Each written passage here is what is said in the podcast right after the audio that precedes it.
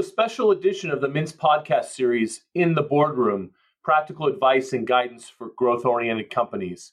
We wanted to come together today in light of the fact that Elizabeth Holmes was sentenced to 11 years in jail on the four counts of fraud against her investors at Theranos, and the fact that Sunny Balwani, her co conspirator, is set to be sentenced on December 7th. Again, uh, for counts of fraud against the investors, but also fraud against patients.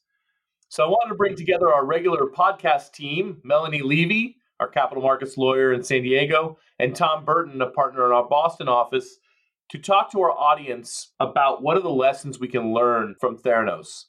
Often, when these things happen, like Theranos, or more recently FTX, or in the past Enron or Tyco or Bernie Madoff, we think of these things as one off, as the extreme cases.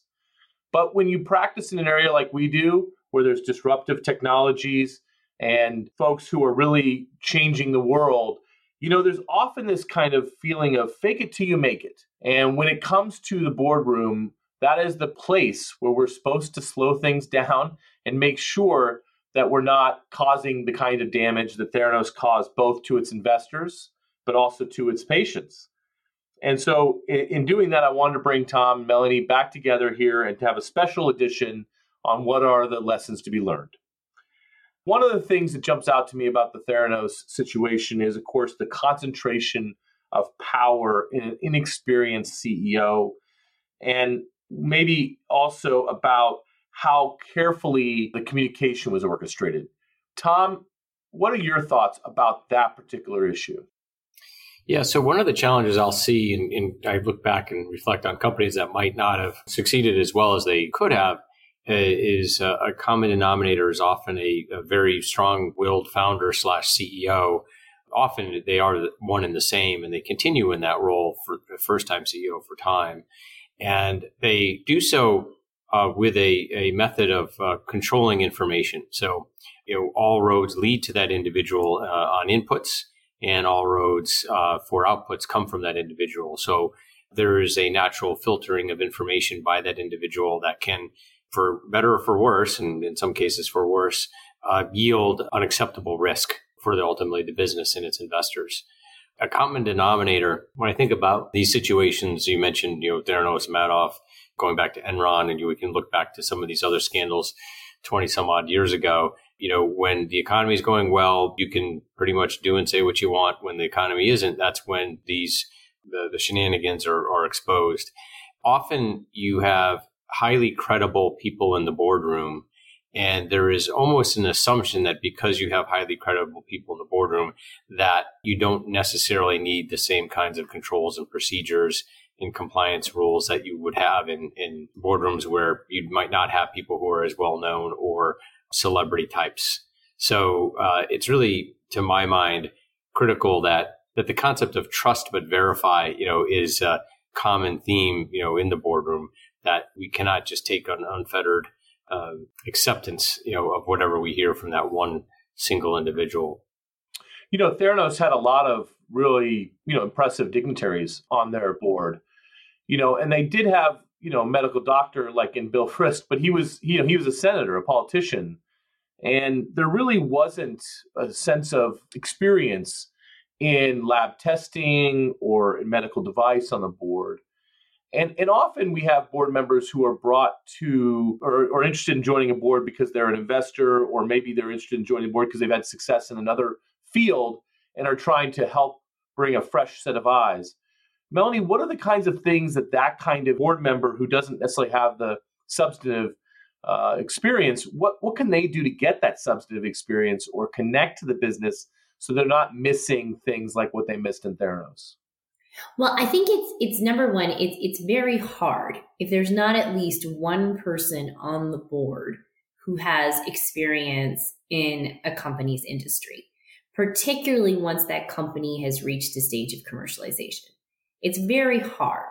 So if you find yourself on a board and there and you look around and there's no one that has expertise or experience in what the company is actually doing, I think the first thing you should do is address that risk. What is is is there somebody else that we as a board need to nominate so that we have a second view?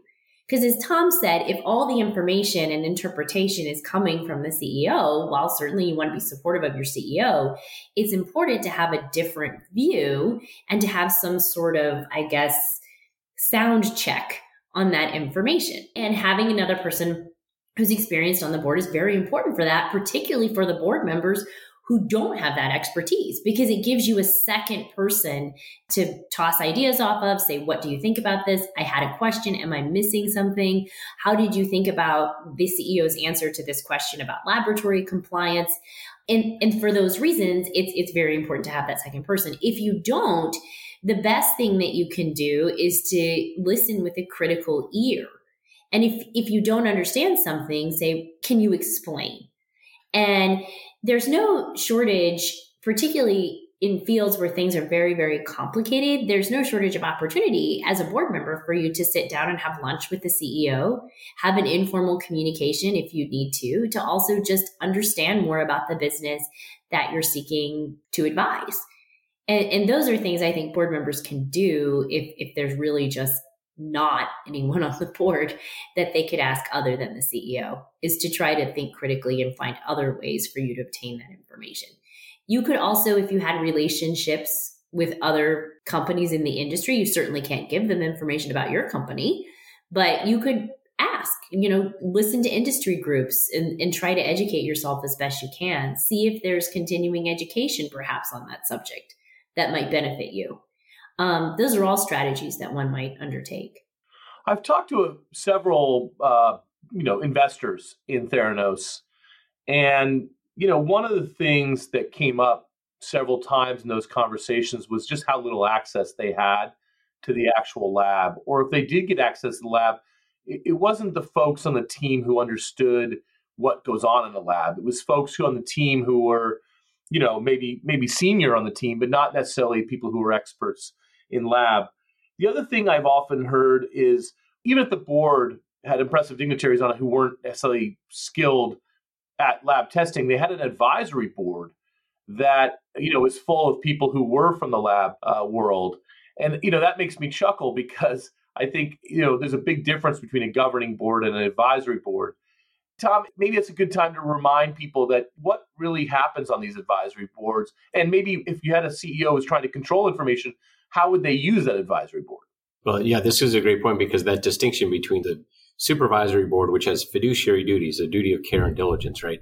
Um, of a reasonable person, right? They need to be asking questions. They need to be doing diligence. The board members themselves should be in the lab kicking the tires, right? That's not unusual. That is what you do as part of your job. And in this case, it didn't seem to be the case. Uh, from what I can tell, the scientific advisory board is effectively used as a something of a smokescreen, I guess, to try to validate information that maybe wasn't quite correct. Those advisors tend to be used in very limited circumstances. Their time commitment is quite small, and it's often to you know help provide uh, you know uh, access to the industry or particular areas of expertise that the particular advisor offers. And um, that is very different than being, you know, the person who's got a fiduciary obligation to the shareholders across the entirety of the organization and, and is responsible ultimately for supervising the operators. Before we move off the topic of this idea of concentration and power and communication, anything else you guys want to mention on that topic? I do. I, I think one thing that's so frustrating about this case is that and maybe it's you know hindsight is always 2020 but one thing that is so frustrating about this case is if you listen to the interviews of those that worked at theranos for instance tyler shultz speaks about the difference between the carpeted world and the tiled world aka the lab and he felt like there was a bifurcation between the two and the carpeted world didn't really understand what was happening in the lab so the information, and there was actually whistleblowing within the company that never made it to the board. So the information was there. So just one thing that I believe is very important for a board to ensure that it has the ability to do is to have channels of information, various means of input to obtain from the operating business to the board That could be in the form of a whistleblower policy that's overseen by a board member, a chief compliance officer that has a direct report to the board where the board has direct access to that chief compliance officer for issues. And I think that's just particularly important in a regulated industry such as this. And also particularly tragic in this case, in that the information was there, but it unfortunately doesn't appear to have made it to the people that needed or could have made a difference. Yeah, I think that brings us to our like, second takeaway, which is really like the idea that there wasn't a culture of compliance. And that if you're looking at a company, you want to be looking for signs of that kind of culture of compliance. Tom, what are some things that jump out to you as as a sign that there's a culture of compliance or, or a lack of compliance? Yeah, I mean, at a base level, you know, you need to have in place early, you know, in your in your company's life, a variety of policies that can be adhered to, you know, by your employees and, and others. You know, codes of conduct, codes of ethics, uh, and you know, anti harassment policies. You know, a whole variety of those kinds of things. It may, and in regulated industries, as as Melanie noted, compliance uh, structures around um, you know the science and the labs. Typically, those are the kinds of things that w- would roll up to your CEO, but you also want to make sure that, you know, for example, on finance, it rolls to the CFO, that you, you have your audit or finance committee of the board that can have access to that information, maybe a designated board member. Likewise, um, compliance committee uh, or, or other committees of the board that would have this kind of information roll up to them and ensure that more than just, you know, again, that information bottleneck is not not occurring, but that it is through multiple channels. Early on in Series A round type businesses, you know, there's a lot going on, and you don't typically pull those together. But Theranos was many rounds in and raised nearly a billion dollars, and you know, it certainly I would have hoped that those kinds of checks and balances would have been implemented long before those dollars were raised. Well, one of the things that jumps out at me is uh, probably because he was asking too many questions. Theranos fired the CFO Henry Mosley and then didn't replace him. And that is a huge warning sign for me. When you have somebody in such an important position, have that person leave and have, have there not be a replacement says a lot about what was happening. Again, going back to the idea of concentration of communication, but also just that idea of a culture of compliance. And we saw that again echoed a little bit with FTX, who didn't even have a CFO. So you're you're engaging in in highly risky financial instruments in the cryptocurrency marketplace world, and you, you don't have a CFO. It's sort of a, a big warning sign that maybe compliance isn't top on the on the list of things people care about. Melanie, how about you? What what about you on this idea of culture of compliance and and in looking for things that are missing or or signs of there being a good culture of compliance? Yeah, I think it comes down to a certain amount of human nature. When you see an issue, a lot of times human nature can be to just, in my view, avoid it. You know, don't talk about this risk, don't talk about these other things that we think might be going wrong or that could go wrong. And I would encourage people, you know, particularly board members, to think about don't necessarily try to hide those things or follow that very natural human impulse to perhaps you know ignore or try to to cover but to address it and also have faith if you believe that your business is presenting an opportunity have faith in the opportunity and have faith that the opportunity will overcome the risk that you disclose and having a sort of culture of openness and understanding about that where people have the freedom to speak where board members perhaps and i've seen board members do this to ask other executive members that are in the boardroom do you agree with this plan? Do you agree with the plan that the ceo has put forward? Or they'll ask the ceo is your management team in full agreement?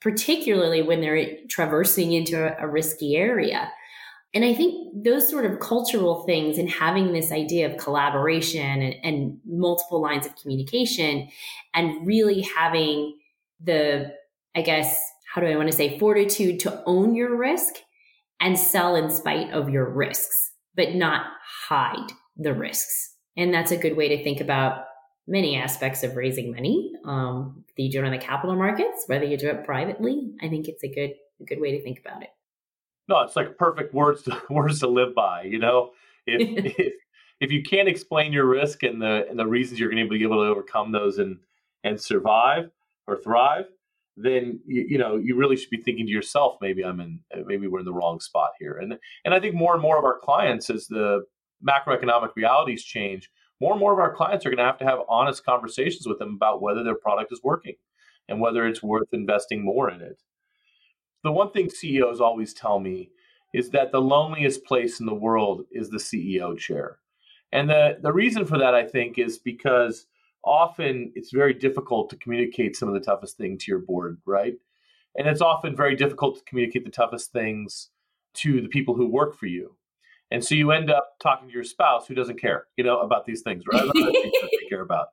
So, or or even better, you you sometimes talk to your lawyer. In fact, I think all of us have been in that role where we're often we're the first sounding board. But it, leads me to something, Tom, that you've told me before, which is the best board members are the ones who are just giving tremendous support to the CEO. And that one of the things we should look at in terms of the Theranos example is if you're a board member on the Theranos board and you're not providing tremendous support to that CEO, that CEO is looking for support elsewhere, maybe with Sunny Balwani, right? And that relationship kind of spun out of control. But one of the things that I think about in terms of advising board members is how do you put yourself in a position to be able to give tremendous support or what are the best things that you see board members doing to put themselves in that trusted uh, support role for ceos i find that the board members who are most supportive uh, are, are not board members who follow the ceo blindly you know, but rather are board members who seek information you know evidence-based decisions and strategies that they engage themselves deeply in that kind of matter, that they promote transparency and discussion, that it's not that bad news doesn't necessarily mean a threatened terrible outcome for the CEO as their job is on the line, but rather bad news is something to be shared and to be tackled together, right? And so those that's what I mean by support and, and where I see board members who are most effective they're supportive in that way. They they foster transparency. They foster a solution mindset and they work with the CEO and evidence based decision making. And when you, when you see that in, in action, it empowers the CEO in a positive way and it allows for that CEO to really um, make well informed decisions um, with 100% conviction, which is really, really critically important. And if a board member, as you said, Steve, feels that they can't provide that that 100% support to the CEO, then something has to change, right? And and there's one of two outcomes, right? You know, one is you you create that culture that we I just mentioned, uh, or you replace your CEO. You know, and it's it's and that is the most important job of a board member. You know, it is it is that decision to hire slash fire the CEO, the leader of the of the company, the operator, because the board isn't engaged in operations, and so it needs to have you know the most capable person at the helm. And if a board member can't be 100% supportive of that person, then they either don't have the right person or they've got to change the way they built their culture. That's a great point you make because our last podcast session was actually on that, on how you manage a CEO and maybe how you can uh, put yourself in a position then to terminate and move on from a CEO. So for those listeners who are interested in what Tom was just talking about, check out our last podcast session with our colleague Jen Rubin. All right. Well, so in just wrapping this up, I think the three big takeaways that we have for board members is if you find yourself in a position where you're not getting access to information, where the channels of communication are very tightly controlled, you want to push past that. And you want to push past that uh, to, to make sure that you get access to that information. You create lines of communication beyond just the CEO, also with the CCO, also with other board members who are maybe more knowledgeable about the about the subject matter. The second point really is looking for and fostering a culture of compliance. You know, when we're breaking things, it doesn't mean that we're doing it in the Wild West. It means we're breaking things and we're taking risk, but we're taking calculated risk, as Melanie was saying, that you have to be able to make the case for your company that these risks are worthwhile and can be overcome. And the third thing is board members need to be giving tremendous support to their CEOs. It's a lonely place to be. And the worst place to be as a CEO is somewhere where you don't feel like, you know, you have any trusted resources or you don't have the help around you to fix the biggest problems. Before we move on and close up the podcast, I thought it'd be helpful to talk about two other areas that I think are lessons or takeaways from the Theranos and FTX disasters. One is diligence. It's just very interesting to me where diligence went over the last couple of years. There was transactions where there was very little diligence being done. You know, if you don't get access to the lab to check out with people who understand how labs work, you have to heed that. You know, Pfizer, for instance, was an example of a company that asked questions of Theranos and decided not to work with them based on the lack of clarity in the answers they were provided. So it's not just doing diligence, but also heeding that diligence. The other thing is, I think this is an opportunity to have a conversation about clearer regulation. You know, the area that Theranos was operating in is an area where the FDA has some conflicting and some detailed compliance requirements, but that they're not very well understood in the marketplace. And so there was very little oversight on the regulatory side by either the regulators or by the board members. And I think one of the things we need to think about is how can we make regulation more clear and more applicable so that we're not only in, in the enforcement, we're not only sentencing people to jail, but we're actually preventing the the things we don't want to happen from happening. Before we uh, close up, any last statements, uh, Melanie, Tom? An ounce of prevention is better than a pound of cure. So I, I agree with that point a lot, Steve. I think that's well said. All right. Thank you very much, Tom, Melanie. We'll see you at the next podcast session. And thanks to our listeners for listening in to this special edition of Mintz's podcast series, In the Boardroom.